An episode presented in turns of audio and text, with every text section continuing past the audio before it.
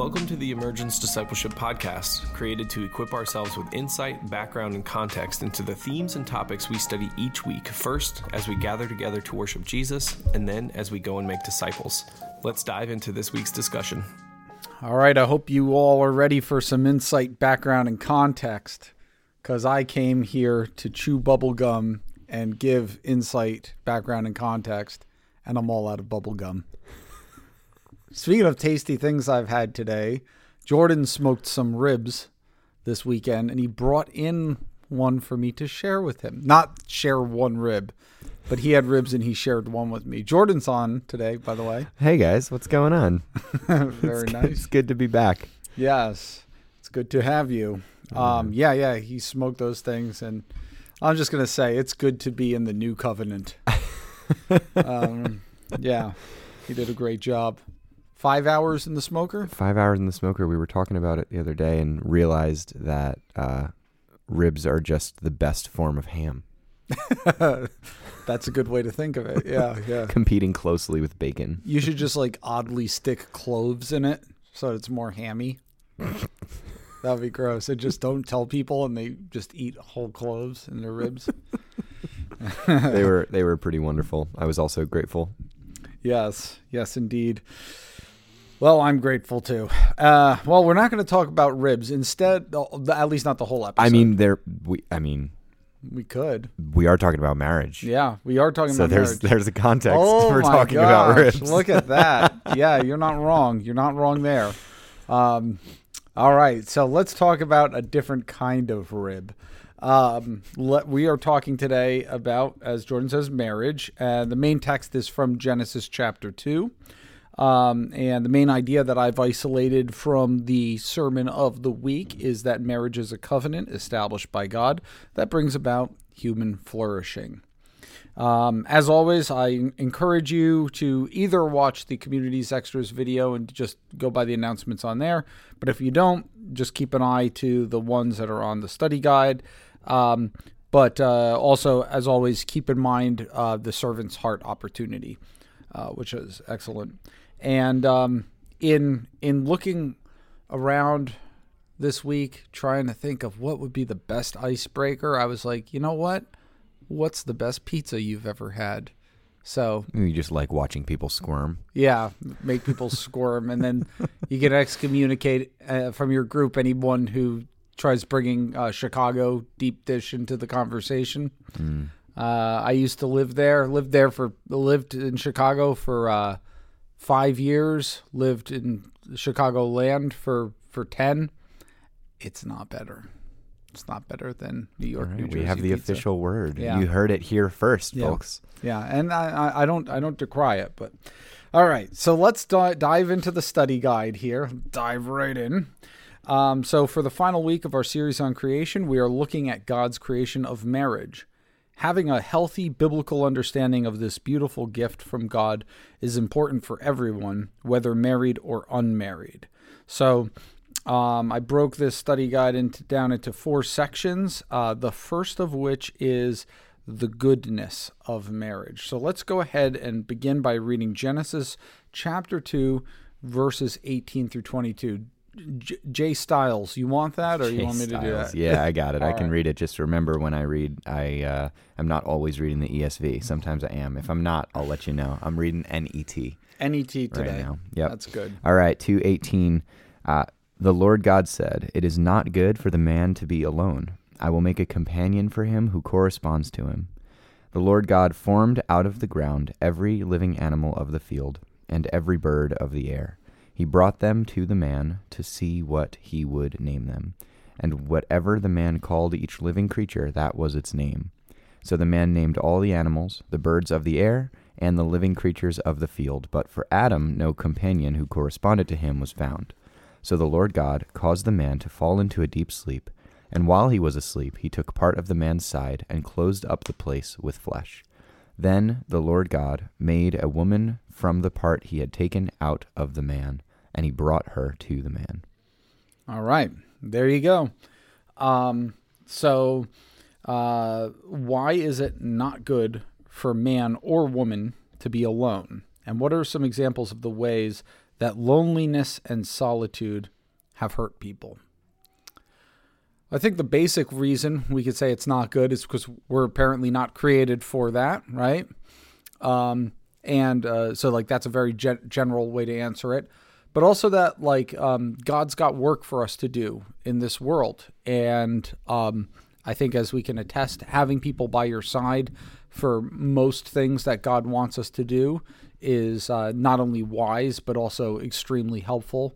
Um, so I think like those are part parts of it. Um, there is of course like the very marriagey stuff to this. Like there are gifts within marriage that we don't enjoy as singles, such as such as sex and, and especially such as children, right? So those things are required as well. So there's um, a bunch of a bunch of uh, you know different things, uh, all the way down to like a very kind of ex- ex- I guess experiential answers to this question, such as um, like uh, things like mental health and depression um, can definitely spike during you know if you spend a lot of time alone. You know, I was gonna say it's it feels a little bit they're nuanced, but it feels like two different questions. One is Oh, what, it is. what is good about not being alone, Mm-hmm. and then the other is why is why is it not good to be alone? Yeah. Um, and like good about not being alone, you just start listing off like why community matters and why uh, being with others matters. Like you you uh, have you, you gain an awareness of your blind spots. Mm-hmm. You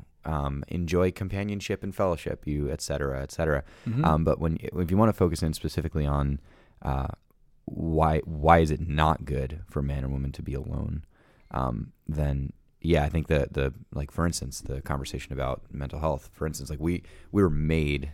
It, it, you can't you can't distinct you can't separate them. You Yeah. want to talk about why it's not good, and you start the best way to do it is to talk about what's good about not being alone. Yeah, yeah, Um, yeah, that's that's it. Really interesting. Yeah, yeah. It's not just like this like uh, post post apocalyptic world where like there's only one person left in existence and he's just entertained by the whole world, like you know in a movie or something. Um, it's it's we're we're created to be social beings, and I think some examples like we like the big one that probably comes to a lot of people's minds, and I think Ryan even mentioned this in the message was um, just what a lot of us experienced during some of the harder lockdown period per- periods in the pandemic. Um, you know, not being able to get out, not being able to see friends, not being able to see people.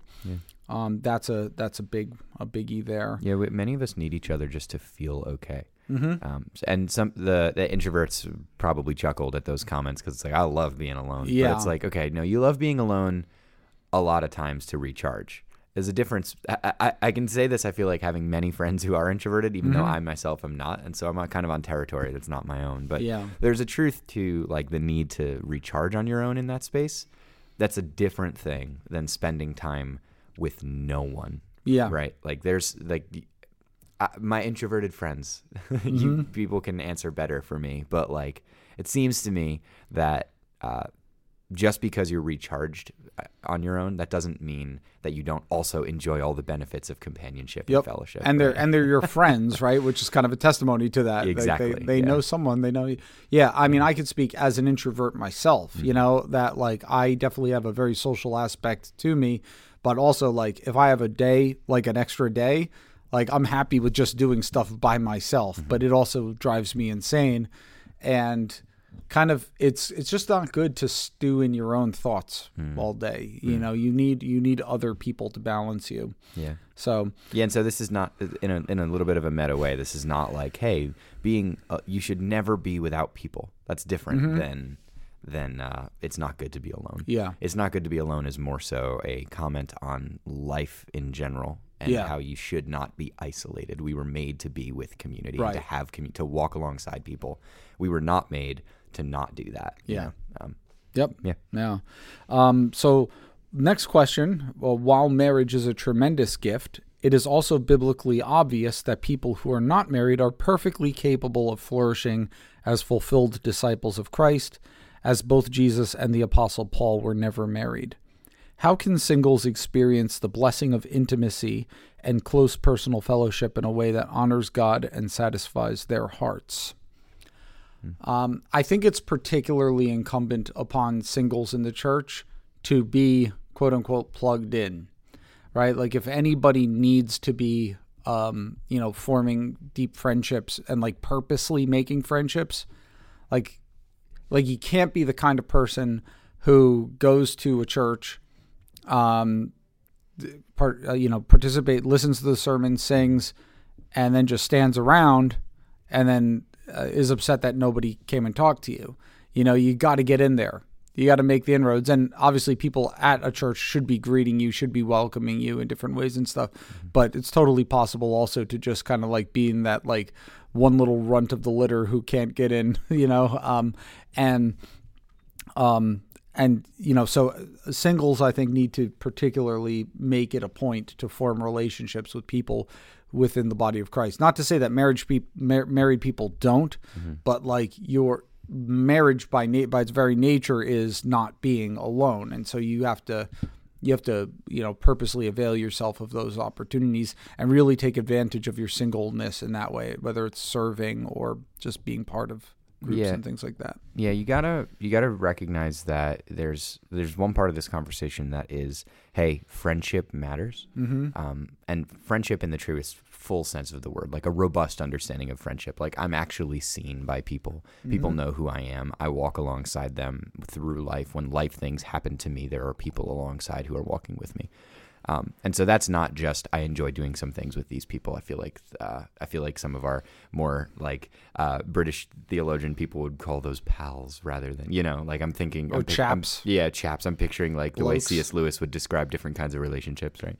Um, but like in the in, in a robust sense of what understanding friendship is um, there is this communal aspect to hey i'm seen and i'm still loved and mm-hmm. that is part of the way i was made to be as an expression of the gospel like i am here to under part of the way i understand the way that god knows and loves me is because i'm walking with people who know and love me and i'm in the act of knowing and loving other people and yep. that does not have anything to do with marriage in the sense that you can have that experience and relationship with any human being. Yeah, there's almost more opportunities to do that if you're single than if you're. That's actually what I was going to yeah. say. So like our, uh, our um, the married folk of us need to like we have in one sense a push to recognize, hey, there is a human being whom you've committed your life to, who you're with all the time.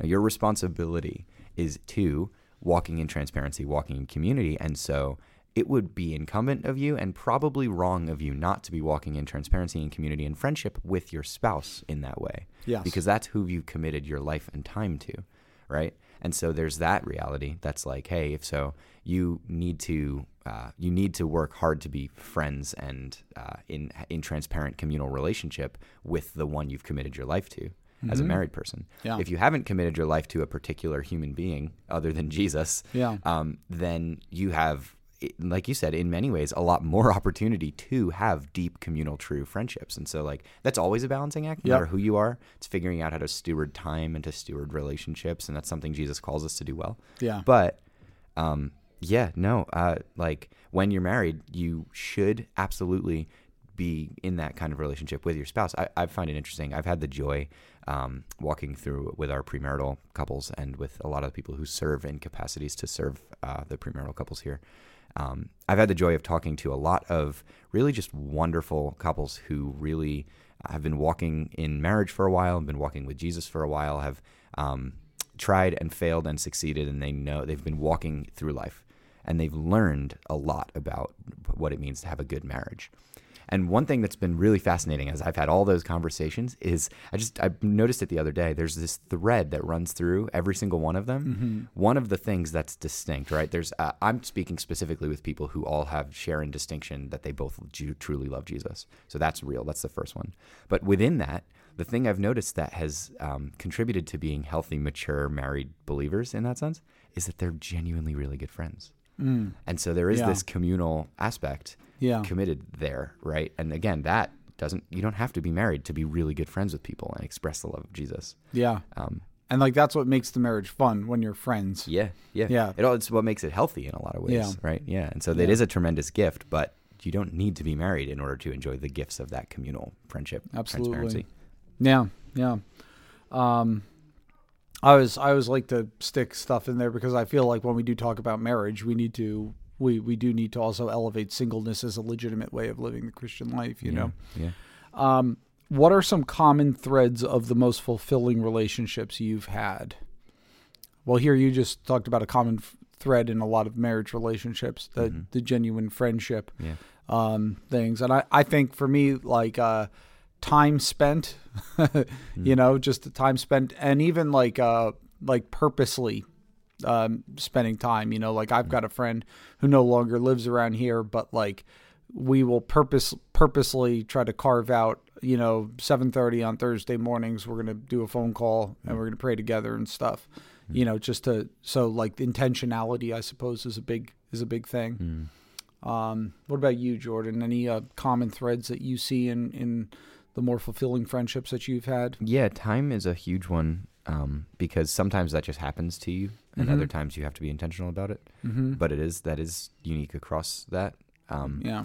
I would say another one is um, like openness. I don't know how Mhm. else. I, I, I kind of I'm trying to dancing around the words in my head, trying to figure out the best way to say this, but it is uh, one of the most common threads I see in my closest relationships is like there is. It, how do I say this? It is possible for one of you to just be Mm-hmm. in front of the other. You know, you can express Yeah. what's really on your heart and what's really on your Yeah. mind. And there's a there's a freedom of like, hey, there's going to be grace and understanding because this person knows and loves me and I know I have seen them extend grace and understanding and so I trust that they will. And I have extended grace and understanding to them and so there's this just kind of like freedom So that you get so like one another's faults are one another's faults are in play. they're in play. Yeah. Yeah. Yeah. They're absolutely in play. If they weren't, there would be fear that they might get seen. Which is part of the there. intimacy conversation that we, we will be having in a little bit. Yep. Yeah, yeah. So there's the, uh, yeah, almost like uh, having fault. That's almost like when you know you've crossed the threshold, right? When Mm-hmm. like you you know and they know the ways in which you're a knucklehead. Yes. You know. Yeah. And Yeah. then there's another threshold where it's not just that you and they know, but that you and they are comfortable to talk about it. Yeah, together. yeah, yeah, yeah. You're comfortable talking about it. Yeah, yeah. And you know that no one's no one's feelings are getting hurt. Yes, exactly. Yeah. Um, all right, so that's a little bit on the intro part. Now let's talk about man and woman, uh, the creation of you know both sexes, both genders. Uh, in the sermon, Ryan explained how the phrase translated "a helper fit for him" contains elements of being like, but also opposite or different than one another. In what meaningful ways are men and women like one another, and in what meaningful ways are they different? So, just to explain here, obviously this is an idea that I that I planted in Ryan's head when we were discussing the message, but um, it's uh, it's one of those. I, I like how like the opening chapters in Genesis do have a bunch of like fun Hebrew things to say, like tohu vabohu, formless and void. But this is another one. The helper uh, fit for him, as it's typically translated, or I think yours, uh, the your NET had corresponding to him. Um, is that right? I think it had corresponding. Um, Yep. Who corresponds to him? yeah, uh, it's Ezer Kenegdo. Ezer Kenegdo. Kenegdo, yeah. And so in Hebrew, the preposition k means like or as, and neged means um, in front of or opposite. And so they but they Hmm. like one smash- facing another. Like Yeah. one like each other. Yeah, yeah, yeah. Like you're neged me right now across the table from me.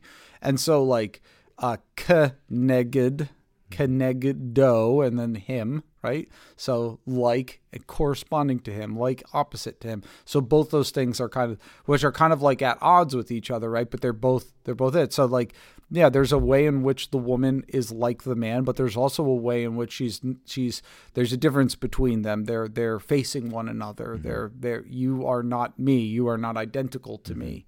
You're not just like me. You're also there in that way. There's so this idea of shared substance, but also complementing, right? Mm-hmm. In in the shape sense of the like in the geometry sense of the word, right? Like or in the math sense of the word. Mm-hmm. Like there's one that matches the other on the opposite on its opposite side. yeah, Yeah. Jordan's doing a gear thing with his hands. Yes, yeah, exactly. There you go. So, um, uh, so what in what meaningful ways are men and women like one another? and what meaningful ways are they different? So, yeah. So obviously this is going to be open to a lot of different things. Um, uh, I guess like try. All right. So like one one thing that I had in mind in asking this question is I think we can often like put s- confuse stereotypes for um, real traits of masculinity or femininity, right? So like guys like hunting and like to drive trucks and stuff like that, and you know, and women like to you know sew and w- play with dolls and And Yeah. you know, to speak truth where there's truth. Yeah. This is some this is part of what the um, the person who wants to push back and say those are all socially constructed, they're all culturally constructed. Like this is where they're right in Mm-hmm. Yeah. that sense. Yeah. There's a reality in which what we expect of of our um, gender construct and what we're born as, what sex we're born with, and all those Mm-hmm. things. Like what we expect of those things is largely informed by what people, how people treat us, and what people look to us and talk about, and what the similar people around us are doing, and et cetera, et cetera. So it is this conversation about stereotypes. Yeah. And the reality is, we're called to, in like gentleness and love, love the image of God that's born in a human being, no matter Yeah. how they express that kind of thing in that sense. And so the person who pushes back and says like, "Hey, this is, those are all just like uh, cultural uh, pressures, et cetera. They're defined by the culture, not by whatever." That person is actually putting their finger on something that's really true of the Imago Dei. Yeah. it's like that. You, this human being who might be expressing themselves in a way that's not the expected norm of culture. Mm-hmm. That might be just a beautiful image of God in that human being's life. That's Yeah. totally possible. And and because you missed that point, I think that's where a lot of this confusion about gender crops up in our society. Yes, exactly. So like this boy likes pink. He obviously must be a maybe he's a he's a girl in a boy's body or something. Yeah, You know? and, and that's that's a um, I would just encourage, especially because we're, we're we're having a conversation as leaders of community groups here. So I would just encourage a lot of gentleness in the way we have this specific conversation Yeah, because yeah, people yeah. tend to get really fired up about these things. Yeah, yeah, yeah. And the reality is, like, the image of God is on every man and every woman. Yeah. And we all bear that image. And like it doesn't say anywhere that there's an image of male God and an image of female God. We're the, in the image of God. Yeah. And we should and we should have good informed conversations about uh, consistencies or inconsistencies or social expectations or um, genetic uh, tendencies or like Brian was talking about like muscle mass and and like uh, there's another one that's like hip size and Yeah, other there's things that are you shoulder width exactly yeah there's stuff, yeah. plenty of things like that we should have good informed conversations about that but we need to base them on the rock of the doctrine of the imago Dei Mm-hmm.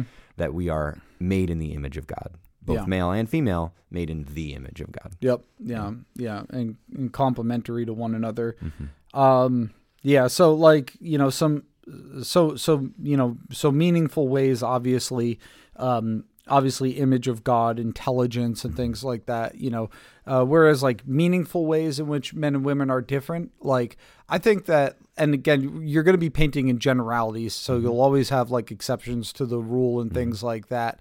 But like, um, you know, I, I think women tend to have more, um, have an easier time forming, um, uh, forming nurturing relationships than men do. Um, women tend to have an easier time talking about feelings um, than men do. And I don't know if this is due to our fallenness or whatnot, but I have experienced in my times as in my years as a Christian, I've often observed that women often tend to develop love relationships with God better, or with Jesus in particular, better than guys do. Um, or, or, or easy, more easily, more readily. And I don't, you know, I'm just kind of like riffing off the top of my head here. Like there might be counter examples, and I'm sure there is and stuff, you know, but um, just like, you know, a, a um, uh, like like I don't know, as a guy, um, loving Jesus just feels a little awkward to say. Hmm. Like there's an inherent male awkwardness or whatever. Hmm. Maybe it's because you don't typically, you know, guys don't typically tell other guys that they love them, where it's easier for a female to say "I love." Um, That one's not. Yeah. I don't want to. I don't want to date the two of us. But Yeah. that one's interesting. That one feels interestingly generational to me, hmm. Because. Maybe it is. because I in in my upbringing there's quite a difference in in date right there.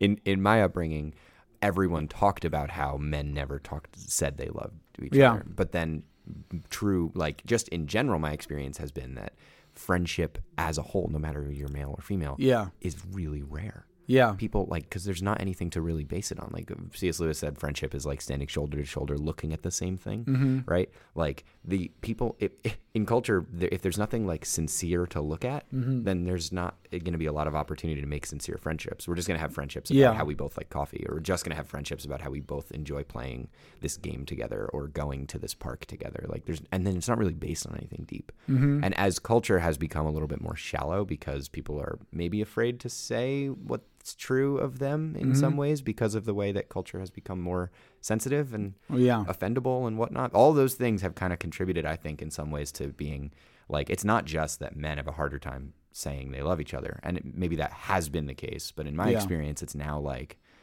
everyone has a hard time even knowing what love means.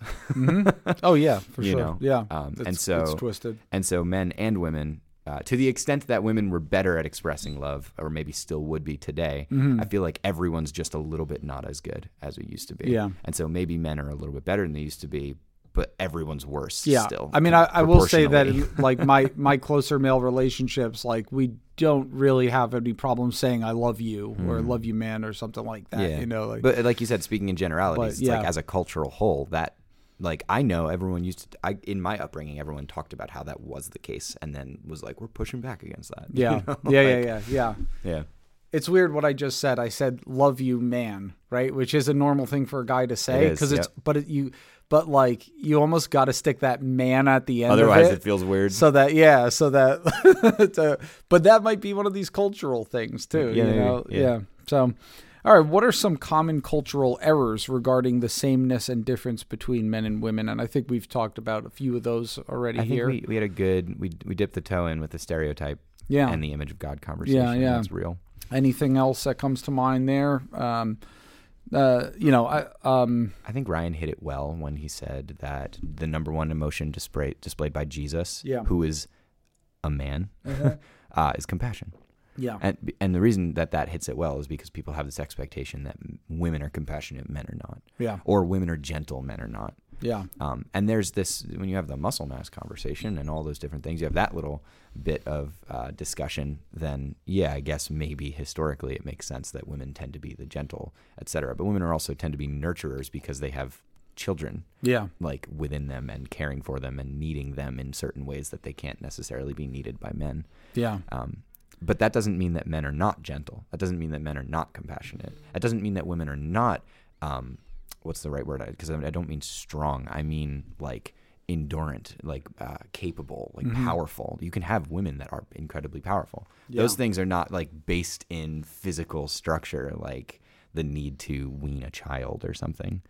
Um, yeah yeah yeah so yeah, those are definitely cultural errors because those are expected in some ways. I think another one, which is um, maybe may, might be a little bit weird for me to say here, um, but um, I know I, I think a cultural error also is that men are um, the only ones who really struggle with like um, uh, s- struggle with sexual boundaries. You know, like whether it's like the viewing of pornography or whether it's the um, whether it's um, you know adultery or you know sleeping around outside of marriage like you know if um, uh, I, in my experience I, I think you know not like uh, there there's certain appropriateness with what like women will share with a male pa- pastor you know so but like in my experience like that's something that is very much I don't see unique to to one of the one of the genders either. But this this you know kind of cultural idea that men are just like uh, dogs and are always looking you know to to sleep around or something like that. I think is you know um, it maybe needs to be attenuated a little bit. Yeah. Um, how have you experienced blessing from being in a close relationship with someone who is different from you? Hmm. And all of the married people said, yeah, yeah. I, well, yeah, my wife is the automatic one because Yeah. my wife and I have like very few interests together. You know, like Mm. that, like share very few interests. You know, like all the music I like, nope. All the music she likes, nope. Movies, you know, we have a heck of a time deciding what we're going to watch on Netflix. Not just because Netflix's uh, um, selection stinks, but um, yeah. Um, but I've been tremendously blessed by that. Hmm. Um, but you know, I know that also, um, you know, uh, I've uh, I I'm very blessed by my relationships with my brother and his friends who tend to be like burly union workers. And that is like so different than me. I'm like, oh no, the tire's flat. I need to take out the manual. You know, let's figure out how to change this.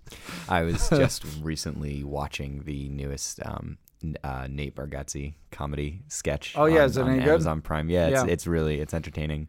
Um, and he's he's like wonderfully clean in a lot of ways too, and so it's Mm. Like like, Brian it's- Regan. He's very yeah. He's like a he's like a spiritual uh, successor to Brian Regan in Oh, a lot okay. of ways. He's pretty awesome. Um, but he he has this whole bit where he talks about how his wife is the man of the house because he knows none of those things. and one of, one of them, and I was laughing so hard because um, in some in some ways a lot of these wires uh, overlap with my relationship with my wife as well. But um, uh, so as an example, which is also true of mine, he he made a joke about how you know his wife is the one who mows their lawn, and he was like, well, I need. It's like I'm okay with this. But I need you to go around to all our neighbors and tell them that you do this willingly, and this was your choice.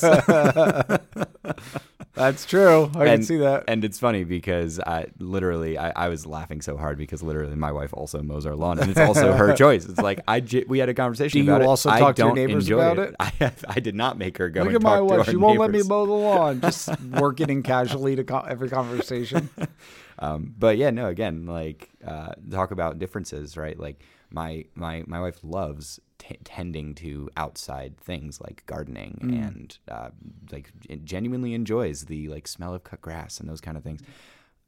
I could care less most of the time. You know, Yeah, yeah. I will do what I have to, but it's not anything that like brings me life. You're like you know? wearing an apron inside and putting fresh baked apple pies on the no, windows. the funny thing is, I'm not doing that either. Hannah also loves doing those things. To be fair, um, there's we have different strengths and weaknesses. Um, I- honestly, like when I if I'm mowing the lawn and I'm gonna get any joy out of it, I'm getting joy because I'm getting to do something that I know will bless my, Ah. my family, not because I'm getting joy because it's like mowing the lawn is fun. Yeah, yeah. you know.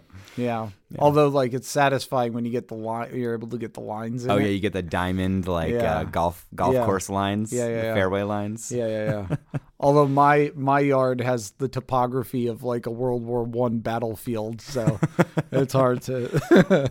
so, That's great. um, all right. Um, how would you respond to someone who thinks that the biblical depiction of woman's creation uh, makes females inherently inferior to men? With what level of compassion would you like? Uh, no, well, it's got to be question? compassionate. That's the whole point. It's the whole point.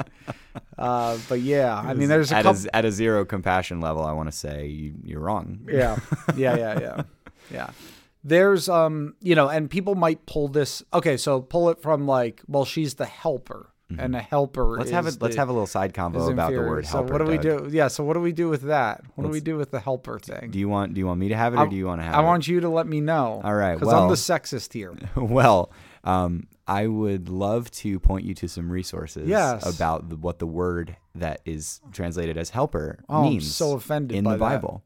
Um, because we're really focused on making sure we truly understand the intent of the Holy Spirit authoring these texts, Mm, right? Yes. So we want to have a good conversation about the meaning of the words. okay all right The word for helper in Yeah. Hebrew is ezer. oh my gosh Yeah, which is a not which is a language that isn't English. You know, it's in Hebrew. And so let's look. Let's have a conversation about. This is what I would do. I wouldn't say. I wouldn't say, "Hey guys, go and do this." But I would be like, let's have a conversation about where the word ezer is used elsewhere in the Bible, so that we can really know like how this is used and in where is it used elsewhere for God. Oh my goodness. Well, you know what? I think that the Hebrew language is made up by the by the man to keep us down.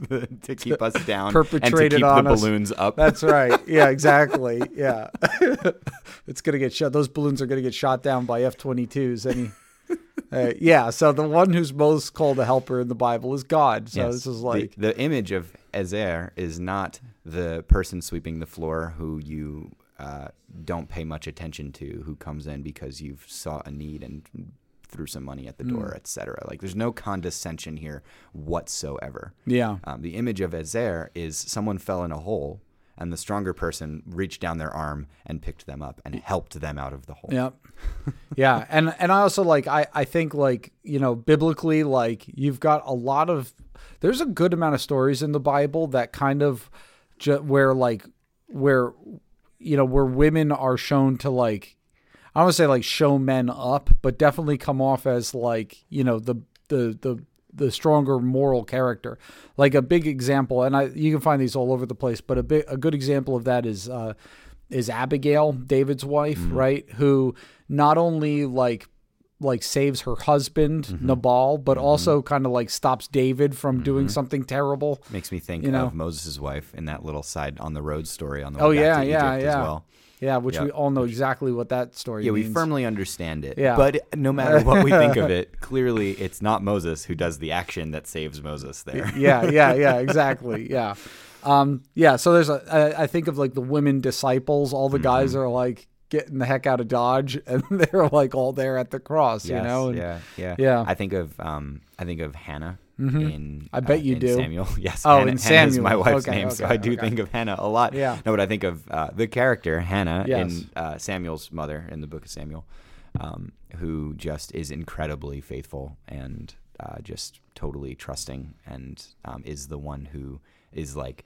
Uh, what her she's the one who finds herself going to God rather than going to other sources. Like she is in suffering and she just goes directly to God with it. Right. Yeah, Yep. Like, and the reason that's a, that matters is because that's a beautiful picture of integrity and, and honor. And most of the time, people in the Bible, men or women, Yeah. do not have that beautiful picture the- of honor. the- so, who do they ch- describe this beautiful picture of honor with? It's actually Hannah. It's Yeah. a woman, like Yep. one of the first people in the Bible to be defi- described that way. Yeah, uh, no doubt one of the reasons why the name is so popular. And um, like, and she shows up like the the the male priest that's there, Eli, you know, who like can't recognize praying from being Yeah, drunk. seriously. you know. Um, I think also like another angle on this might be like you know. Um, I do think it's biblical to say that there's a distinction in roles between men and women, right? And uh, but even there, like even even if you want to like talk about like like submission and things like that, right? Like that too is not inferiority, right? Like it's mm-hmm. not like like like Jesus submits to the Father, mm-hmm. but Jesus is not inferior to the mm-hmm. Father, right? He Yeah, shares. we have a hard time understanding that. Yeah, Trinitarianly, Trinitarianly, or however you want to say that, we have a hard time understanding. Yeah, it. we have a hard time understanding it because of our matching relationships. Yeah, and and definitely sometimes that gets carried away where people want to talk about like the eternal submission of the son to the father or something which might not be a, a thing um you know but at least you could say like in his time on earth you know in, in the incarnation he is in submission to the father yeah by willful choice. Yep. Yep. Um, okay. Um, let's go to Genesis two twenty three through 24. You got this one, So Doug, or do you want me to I pull think I could. I think I could do that. All yeah. right. All right. Um, then the man said, "This is this at last is bone of my bones and flesh of my flesh. She shall be called woman because she was taken out of man. Therefore, a man shall leave his father and his mother and hold fast to his wife, and they shall become one flesh." So, Consider the biblical descriptions of the marriage relationship in these verses, as well as the squeaky table. bone of my bone, flesh of my flesh, leave his father and mother, hold fast to his wife. In light of these, how does a married person's life look different than a single person's? So, uh, It's just a surface level question, you know. yeah, yeah. Well, there's these are extreme ways of describing oneness, right? Like mm-hmm. your very bones and your very flesh don't don't belong to you. They're not they're not just yours. Yeah. Like so, yeah. So there's there's that, um, and and and and and in fact, it's the picture there is of making a new composite as opposed to like your you just are your husband's property or your your wife's property. Now, Yeah. you know. And you know, it's interesting. Um, in in light of this, how does a married person's life look different than a single person's? Before before we just jump to that really quickly, um, I found it interesting. So, one of the reasons that I I uh, chose NET when I read previously in the 18 to 22 passage was um, NET is careful to say that God took part of the man's side and closed up the place rather than and mo- I believe ESV is as well or something. Um, but there's this like kind of uh, hanging on, uh, like h- hanging Chad sort of deal about the um, eh, the KJV uh, took the rib the rib, yeah. from the, from the person. Yep. Um, and it's it's scholarly understood that the word refers to the side. Um, to correct me if I'm wrong. Mm-hmm. No, here. you're right. It's the side. But yeah. Mm-hmm. it's it's interesting to me because God looks at this one human who's in His image and says, "Nope, not good that it's one. It needs to be. It needs to not be alone." Mm-hmm. And so He takes the He takes the half basically. He takes the side of the man and makes woman, and then says, "Here, I, I'm going to give you woman, and go be one." yeah. And so in God's in God's perfect design, it was not good that there would be this single single image Mm-hmm. being. It was good that there would be two who will become one together. Yeah. Um, and so I, I think Yeah, that- which is interesting, right? Yeah, Mm-hmm. it's just one, then he makes two, and then they're one again. Yes, if ideally they're one again, but Yeah. it wasn't good if they're actually truthfully only one. Yeah. It's good that they're two and they become one. Yep, yep. And so it's I I think that speaks theologically to uh, something our culture is really comfortable or really familiar with, which is like many people's longings to be married or longings to know the kind of romantic intimacy or relational intimacy. Yep. Um, and that's another side comment on that intimacy thing. Like, uh, relational intimacy is not unique to marriage, Mm-hmm. right? We we culturally we have a hard time understanding that you can be, have an intimately, like a truly intimate, transparent friendship. Right. Um, yeah. and that's like the David and Jonathan conversation Yeah. that people. Well, that's what we were really talking about earlier. Exactly. Yeah. Um, but because culturally we don't really have that understanding, the only place people ever see that is in marriage or relationships. And so we've we've kind of put this expectation of hey, the only way to have that true intimacy that I long for, that I know somehow in my bones I was made for, is in relationship in marriage. Mm. Yeah. Um, and that is a way, but it is it, it, it's not the only way. Um, it's worth saying anyway. Being one not good. Being two who will now become one because God's gifted you to each other, Yeah. good. Yep. Yeah, yeah, yeah. And I think the other piece of it too is obviously the um, sw- the transfer of your closest familial relationship. That's the Yeah. yes, exactly. So And in, in not our, being in our premarital, we have that conversation, and we call Yeah. it um, cords of dependence. Yeah. Right. There's cords of loyalty, and there's cords of dependence, and so like you have to actually break those things when you get married. It's it's like crucial to the health of your marriage. Yeah, and and couples who aren't really able to do that well or wisely. Not to say you make enemies of your in-laws, right? But Yeah. Um, couples who aren't able to do that often have another level of there's too many cooks in the kitchen here, Correct. and And there's a there's a very real like you can feel the betrayal, uh, the seed of betrayal when you've been hurt in a spousal relationship and someone goes to a family member instead of you. Yes. There's this lack Yeah, of like yeah. it's not going the way it's supposed to go. Yep. You know. Yep, yep, yep. Yeah. Yep. Um, okay, so um, their next question is What is the practical implication that Paul draws from this passage in Genesis when he references it in Ephesians 5 28 through 31?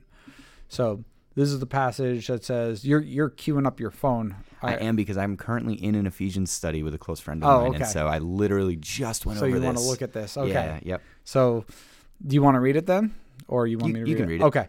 In the same way, husbands should love their wives as their own bodies. He who loves his wife loves himself, for no one ever hated his own flesh, but nourishes and cherishes it, just as Christ does the church, because we are members of his body. Therefore, a man shall leave his father and mother and hold fast to his wife, and the two shall become one flesh. And don't worry, we will get back to the end of that passage at the end of the study. So I'm not leaving off the, the best part there. Um, but um, yeah, so what is the what are the implications he draws out there? And it's pretty much a one thing that I'm looking for, although you could get creative with it. Um, what do you th- uh, you got an I- idea? if you got one thing you're looking for, I would love to know what the one. All right, all for The is. one thing I'm fishing for that I'm just upset that people can't read my mind is that um, is that because you're one flesh, because you are basically a, a new composite person in some ways, um, hurting your spouse hurts yourself. To hmm. to to treat your spouse like garbage oh, is to treat it, yourself Doug. That like goes garbage. true the other way too, man. Hurting yourself hurts your spouse. Yes. Oh, man. yeah, that's true too. Yeah. I man, Yeah. my relationship to food that hurts me. Yeah. It hurts my spouse. That is a true experience. your liver's like, thanks, thanks, Hannah. You're my pal. You're yeah, that's true. yeah, That's yeah, great. yeah. Um, but that's, essentially like the insight that I'm that I was thinking about. Um, That's know, fascinating. Did you have anything you wanted to add to that, or Um, the practical implications that he's drawing from the passage, um, Mm-hmm. I find it fascinating because he uses he spends all this time talking about how the context leading up in Ephesians is talking about how hey, you who believe in Jesus now, you look different. You are of a different nature. You're of the light. You're not of the darkness. Mm-hmm. Um, you act differently than those in the darkness. What uh, now? Why would you go and do the things they hide and don't even allow light into? They hide because they're ashamed of them, right? Like, um, by the way, don't expect like you should be careful in how you operate because people don't enjoy having light shined on the things they were hiding. They were hiding them for a reason, et Yeah. cetera, et cetera. Go out with wisdom, right? Um, and he's talking about all these things, and he's talking about mutual submission and loving one another, and how as believers we ought to express our honor for the res- the the sacrifice of Jesus in the way we we are one with one another and we submit to one another. Then he goes, best picture of that. Okay, wives. Okay, husbands, and he like starts addressing the individual thing. And so marriage is like he kind of like offshoots off the highway of this conversation into the conversation about marriage in that Ephesians passage. Yep. And then he just like shoots right back and goes, I'm telling you, that's what the church is like. He's like, that's what Jesus and his relationship to the church is like. Yeah. And so he kind of gives you this opportunity for those of us who are married specifically, and those of us who uh, have ears to hear and can listen to the truth about marriage, w- whether or not it's a stage we're in in life or a state we ever will be in life. The, the truth remains either way. You get this opportunity to go, hey, when I learn more about that, then I learn more about my relationship to Jesus. When I learn more about that, then I learn more about Jesus' relationship to his people. Um, and one of the things that's beautiful about that is this picture of a uh, my goal is to see you be whole healthy happy holy joyful flourishing and to know that that's your goal for me as well and so that's not always going to look like uh, sunshine and butterflies sometimes it's going to look like hard conversations sometimes it's going to look like shining light on things that you were hiding in the dark but the reality is we're here for each other Yeah. we have each other's best interests in mind at the top of everything we're doing. Yep. Um, and that's we live in a broken and fallen world, which we'll get to next week. But the reality is that's the goal, right? Mm-hmm. That we're for each other. And so you bring that conversation, talk about the practical implications of what he's drawn out of that. Bring that conversation into the church and Jesus Mm-hmm. and the way we interact with each other. Man, we could we have access to a kind of spiritual power because of our trust in Jesus and because of our acknowledgement of what his what the gospel has done in our lives. Yeah. We have access to a kind of power that should be empowering us to be transparent with one another, to submit to one another out of love and reverence for Christ, um, to shine light on dark places in our own lives and in the lives of others, and not be afraid to do so, and to do so to learn to do so with gentleness because of the power of Jesus. Like there's so much packed in Yeah. to the practical outflow of like how does what does this mean for us as far as what he talks about in Ephesians. I, I've been really loving walking through that on a Yeah. personal note. Um, but yeah, the the the the point that you brought out about like, hey, when you're when you hurt your spouse, you're hurting yourself. Mm-hmm. There's nothing more practical in as far as like what when the rubber hits the road there. Yeah. Because what does your repentance look like when you've hurt your spouse and you know it's also that's something that hurts yourself? Are you you're quick to repent, right? Like because you want things to be healthy and good and right and true. You don't want to stew in things that are broken for both of you. Yep. Um, and so if you're the cause, who cares? If they're the cause, who cares? The goal is to get to health together. It doesn't matter which one of like your pride's not a not an obstacle. Yeah, and the and the work the process of working through that is itself a blessing and a good thing. You know, mm-hmm. like And a just dis- being an able act of say, discipleship to Jesus as a Yeah. member of the church. Yeah, yeah, yeah. That's like working through hardship is itself a way in which you both grow and become stronger, and the relationship Absolutely. becomes stronger. Yeah. Yeah. So why don't why don't you uh, explain the differences between a, a contractual view of marriage and a covenantal view of marriage? Yeah, this is a little bit. Uh, I think. I think this is. Uh, you get a lot of this in Tim Keller's book on marriage, meaning meaning of marriage, Yep. which is a great great book. Um, but basically, like in a con- in a contract, the idea is like, um, I agree to do this as long as I'm getting out of it what um, uh, what I expect to get out of it. Yeah, So- Ryan made the goods I'm- versus services rendered Yes. comment. Yeah, yeah, yeah. I- yeah, like it- that's and and a contract in business is what you want. Like you're guarding, you know, you're gu- you're ensuring that you're getting a certain thing Mm-hmm. by doing this. Um, whereas in a covenant, right, it's a commitment to a person. Mm-hmm. Um, and it's a and it's it, it's as much about me as it is about squeezing something, Mm-hmm. or it's more so about me than it is about squeezing something or Mm-hmm. obligating someone else to be something or to do something. Mm-hmm. Yeah. Yeah, and I, I think that that's um, it's a it can be a really good like preaching point to Yeah. um, to bring out the the reality of the difference between covenant and contract. Mm-hmm. Um, I've been interested as like academically and scho- in a scho- in a scholarly sense. I've noticed like uh, that it's not necessarily as clean as straightforwardly covenant is always this and contract is always this. Right. Right. Yeah. Um, but it's it's a really good um, point to be able to uh, highlight that there is a difference here that we don't understand. Um, I, I heard it really. You said that um, it's in Tim Keller's book, mm-hmm. the um, uh, the meaning of marriage. You're Yes. referring to, yeah, fantastic book. Um, I, I was first exposed to this idea in 2014, I think. Um, I believe it was uh, Jefferson Bethke was talking at a creation festival or something like that, and he he brought up this concept of how in our culture we don't really we don't treat relationships and marriage as covenant right? We treat them as contract. It's like okay that's what we're talking about. One of the things that he brought up that's been really helpful for me uh, as i've meditated on this idea of how marriage is different in this way is that we have a few covenant relationships in life but our culture only has one left they've all been turned into contract relationships Mm. the only one that is still covenant is parenting Mm. and that's specifically parent the parent child relationship Yes. Yeah. right? Can you imagine the absurdity? And this is the example he used, but can, can you imagine the absurdity of your five year old spilling milk across the kitchen counter because they're not paying attention and their arms are flailing all over the place and you have to clean it up and you get upset and you yell at them and you go, you know what? You're not my son anymore. I've, I've had enough. I'm done. This this is not. I'm not getting what I want out of this Yeah. anymore. Yeah. You know.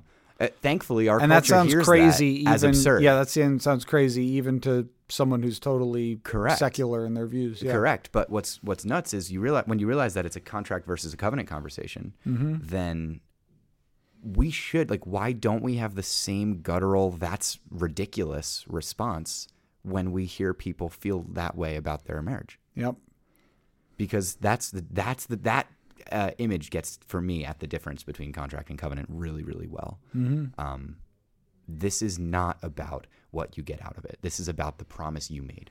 Mm-hmm. That's a different thing Yeah. right Yeah. the focus and that maybe that's where the distinction tends to lie even in the uh, in the conversation about how they're a little less like cleanly different um, the difference tends to lie i think in contract is i'm looking to get something out of this and i'll do something in order to get that covenant is i'm looking to do something i'm committing to doing it Yeah. now I I may get something out of that as well.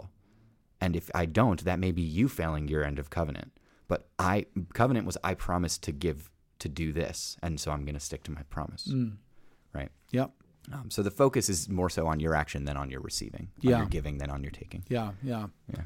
Yeah. That's good. That's good. Well, um, it looks like I might be finishing up the question part of this on my own because Jordan's getting pulled into a a meeting right now. Yes, he is. And it's the service planning meeting. So if you want church on Sunday to be any good, we better let Jordan go Guys, I and get uh, to his meeting. I hope that your groups are awesome this week. I look forward to hearing about them.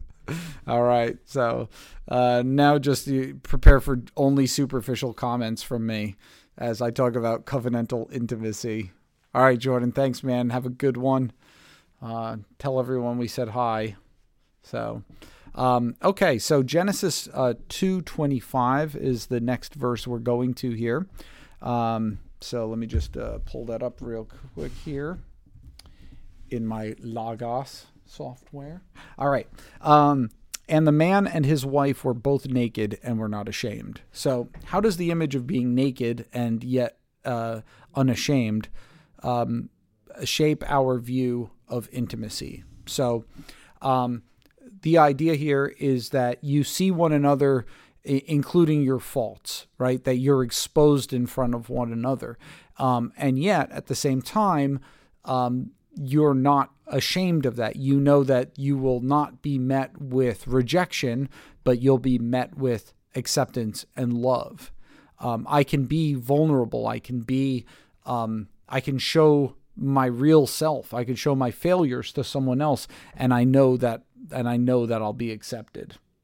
Speaking of being accepted, Curtis, are you joining me for the rest of this discussion? That's right. All right. This is uh, I got I got Curtis Thompson coming in the room here. So nice. I guess Jordan uh, cued you in. Yeah, he tapped me in. You look. You heard there's a free seltzer involved in the uh, at the end of this. I heard. All right. So we're talking about the concept of being naked and unashamed. So you Oh, came in at the right great. spot. Should I take my All right. jacket off? So yeah, well, exactly. There you go. And uh, well, just make sure you get up and up to that mic too. Right, there, right. so Yeah, yeah. like up to the Oh, mic. oh, there, yeah, there we go. All right, here we are. Don't be, don't be Don't be ashamed. don't be Got shy. So. I just talked about the about this image here. What are some of the biggest obstacles to true intimacy, both within a marriage and in relationships in general? All right.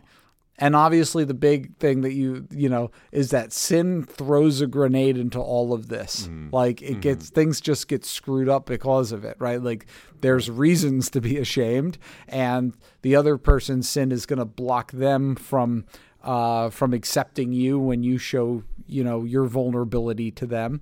Uh, so like there's all kinds of things like that. But I think for me, a lot of it is pride. You know, I want other people to think well of me. And if I share a way in which I suck or a way in which I think that you're going to think less of me because of that, like, I don't want to do that. You know, I don't, I don't want to be vulnerable.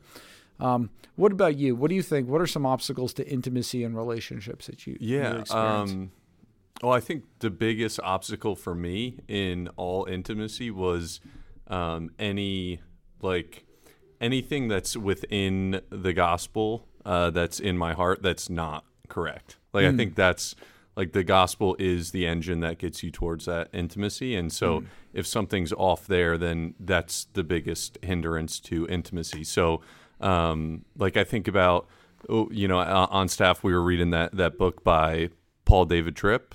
Um, but it was talking about how just gospel centered communities should be ones that are that are intimate and should have that um, because because what um, what can be revealed about us that isn't covered by the work of Jesus like Yeah. you know Um, Absolutely. I can't think of anything so um, yeah that, that's Yeah. you know yeah Yep, yep. The the other thing too, and the thing is also like it's not just an intimacy on the side of like the one who's showing, but also the one who's seeing, right? Like so like how do I react when people uh, confess sin to me or, hmm. or or sin that the someone's done something that's hurt me maybe. And and you know am I an easy person to confess to? Mm-hmm. And when people start coming up to you to confide in you and things like that is usually a pretty good sign that they've observed that you know you're somebody who can be trusted to not tear someone down mm-hmm. to not take advantage of their vulnerability.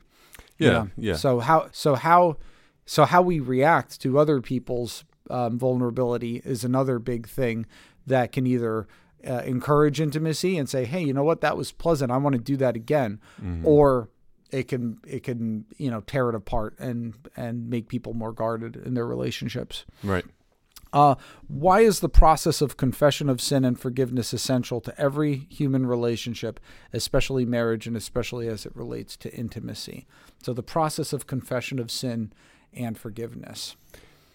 Yeah, I mean, right off the bat, I think of the verse in James where um, if you confess your sins, he's uh, I'm butchering it, but he, uh, pretty much healing. Like that's what is bringing about.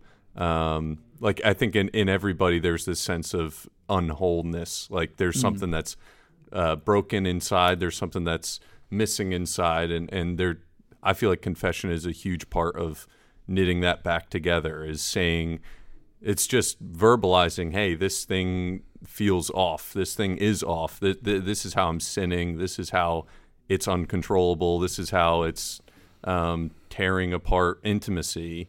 And confessing that is saying, you know, help me, brother or sister or whoever you're married to, like help me um, to knit that back together or to to put the piece back together that's missing. So um, I think that's why confession is is uh, key to that process. Is because how else can you um, how else can you fit back together? Yeah. um, you're just going to stay in your brokenness if you're not confessing. you Yeah, know? because God has not given us perfection. He's given us, but He has given us forgiveness. And so, unless you've got perfection, then you know you're going to be needed to to do uh, confession and forgiveness. And the the verse um, that you that you mentioned reminds me of the of First John one nine, where it's like if we confess our sins, He's faithful and just to forgive us our sins and purify us from right, unrighteousness. Right, and that's an interesting wording, right? We we know that verse well, but like if we confess our sin, He is faithful and just to forgive us our sin. So in other hmm. words, like the re like the the thing that gives him the characteristics of faithfulness and justness or rightness is his is his willingness to forgive us when we confess.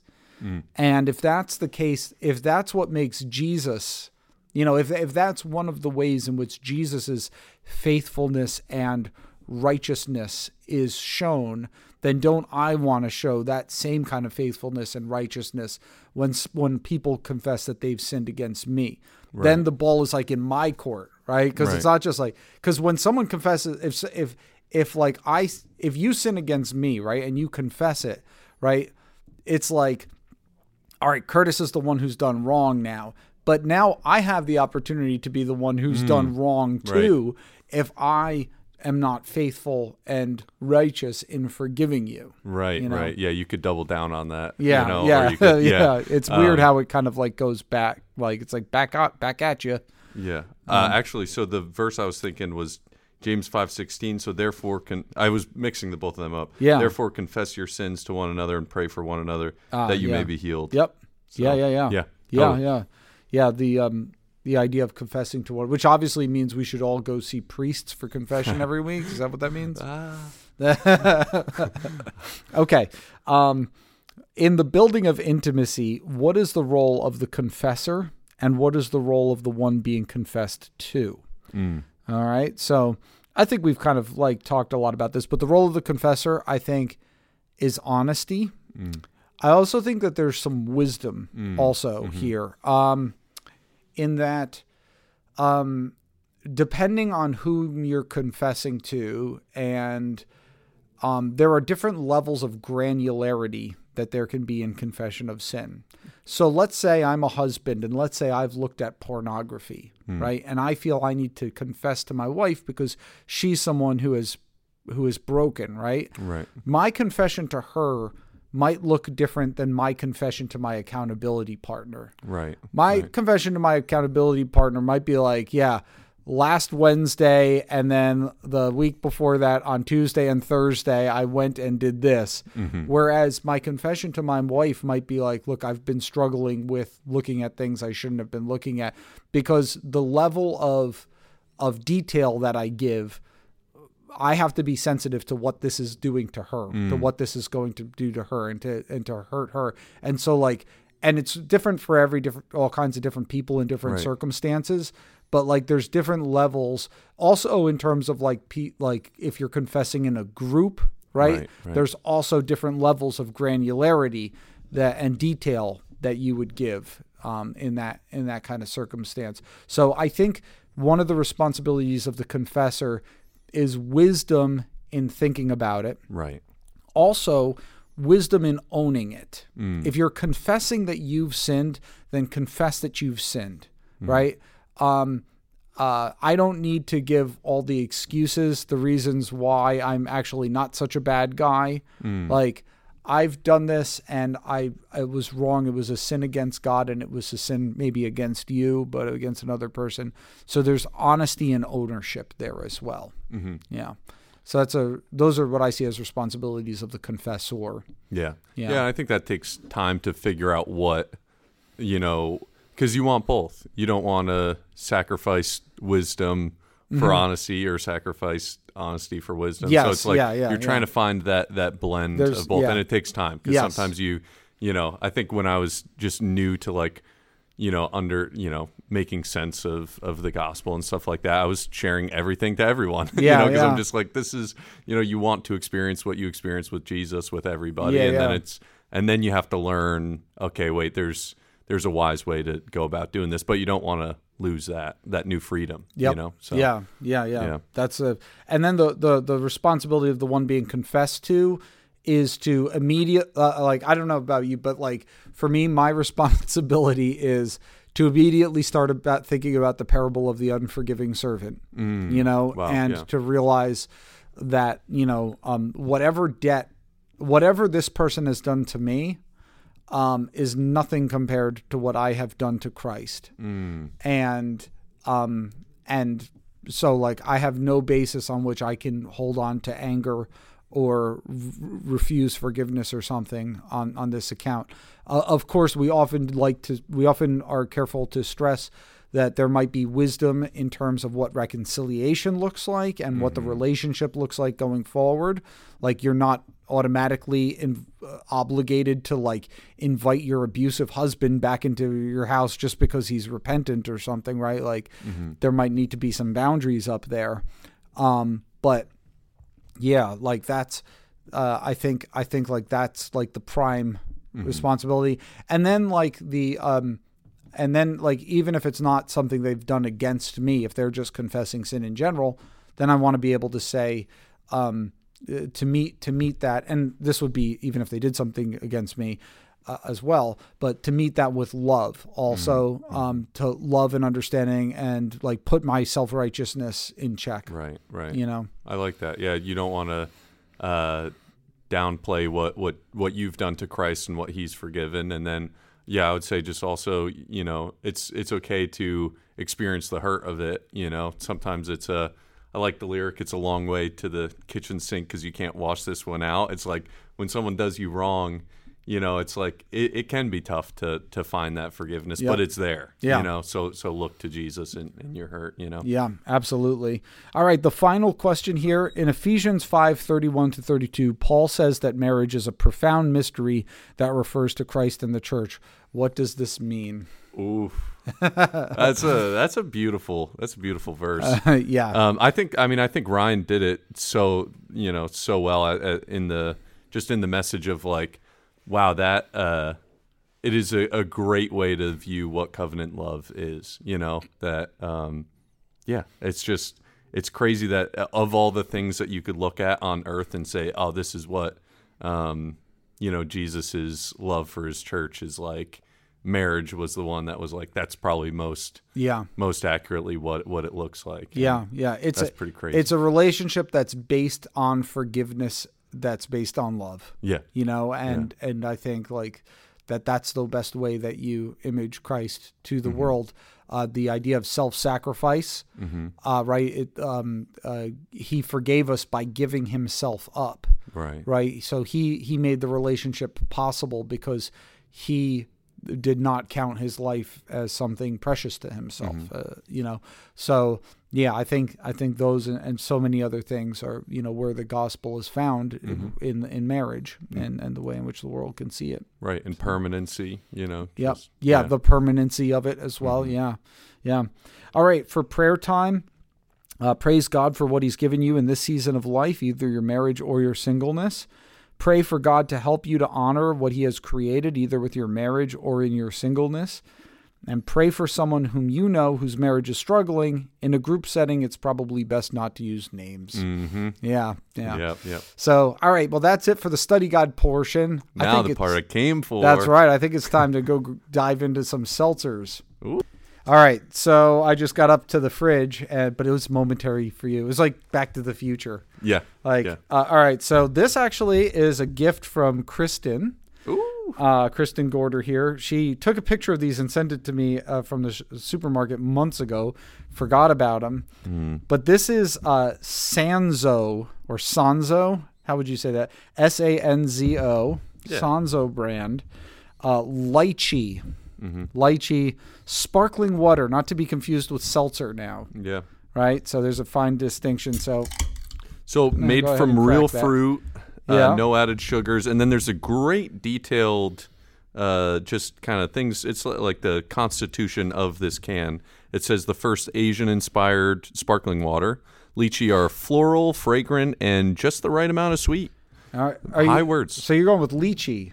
Lychee. Should That's what. It? How yeah. does? Let me see Play how it. this pronounces it. oh, is that going to go through headphones? Lychee, you're right. I was know, yeah, lychee. lychee. What Come on. kind of Come on, man. idiot am I? So this looks like a little prickly. Kind of looks like a strawberry, but uh, but it looks like you peel it. Yeah. All right, let's uh, let's so uh, give it a little sip. oh, I'm not loving the smell. It Oh, smells yeah. like tomato juice. Yeah, it does. Like like if someone was like just blind smell test, I might be like, that's V8. Oh yeah, yeah. You ever have a No, V8? Yeah, I have had a V8. Yeah, I love V8. should have had one. Yeah. Um, All right. Well, cheers. cheers, man. Cheers. All right, drink up. Yep. Does this go negatives? I can't say I'm a fan. Does this go? Can you give it a negative bubble? Are there negative bubbles? Oh no. I hope Kristen's not listening this far into the episode. No. oh no.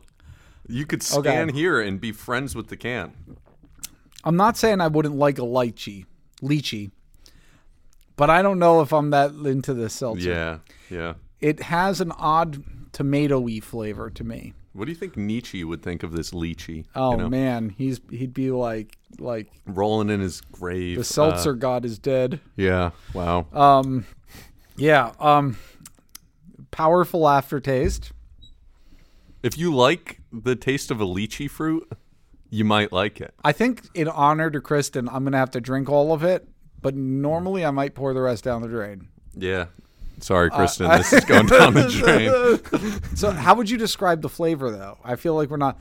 Yeah. I'm gonna say some there's some vegetable juice. There's a vegetable flavor to it. Yeah, I mean, I would say, um, you know, I, I haven't played soccer in a long time, but when you take your shin guard off, the back of it, Yeah, yeah, like you lick. Yeah, every time I lick a shin guard. I didn't, is- I didn't lick it. I'm just saying it's gross. I Oh, don't yeah. know. I thought, it, I don't know. Yeah, um it's not it's not sweet. It's not it's kind of like if you had a fruit that was sitting out for too long. You know what? This one word just changed my mind, though. Um, whether these flavors are a taste of home or a source of discovery, I feel like It's close your definitely a eyes, source of discovery. Close your eyes and imagine like a foreign, like sci-fi film land that you just went to, and this is what you Yes. tasted from a stream. Yes. Yeah, yeah. You'd be like, wow. Like I'm on planet Klingon. yeah, Yeah, now I mean I, I I'd like be the first to admit that like this is probably just my like Americanism coming to the mm, forefront. fair, you know, fair. where like I'm used to fruit being this, and I'm just not like. So maybe this is like spot on, and if you really like lychee, then Well, yeah. The other thing is it says made with uh or no added sugar. See, that should have been my first red flag. Right there. well, most seltzers don't have added sugar. I know, I'm but not like, look, add some sugar to that thing. Yeah, might be. You yeah. know, Let's go add sugar right now. Yeah, Let's go add just some spoons. some Splendas. yeah. to it. So, yeah, I mean, it. Yeah, uh, so I'll fully acknowledge that part of this might just be me being like a, um, you know, an ignorant, uh, Yeah, warlord. yeah, warlord. um, but uh, I cannot give this. I might have to say half a bubble. Yeah, yeah. Like I wouldn't buy it again. But maybe if you're into into lychee, maybe it'll be your thing. Yeah. So. Change my mind, but how many bubbles are you giving it? yeah, yeah. I'm gonna have to go. I'll, I'll, I'll join you there. Half bubble, half bubble. Would not recommend. All right. So, uh, kudos to Kristen for going out of the box and getting us something exotic. That's true. I, am going to interrogate her as to whether or not she's had this. I don't think she has. I don't know if she'd be giving it to us if she did, unless her taste buds are much more diverse than ours, much more open to new experiences. That's right. That's right. yeah. So, all right. Well, th- there you go. The Sanzo Lychee for the brave among you. Wow. All right. Uh, with that, um, I want to bid you all a farewell and adieu, and look forward to being with you again next week. And until then, Let's go. let's go.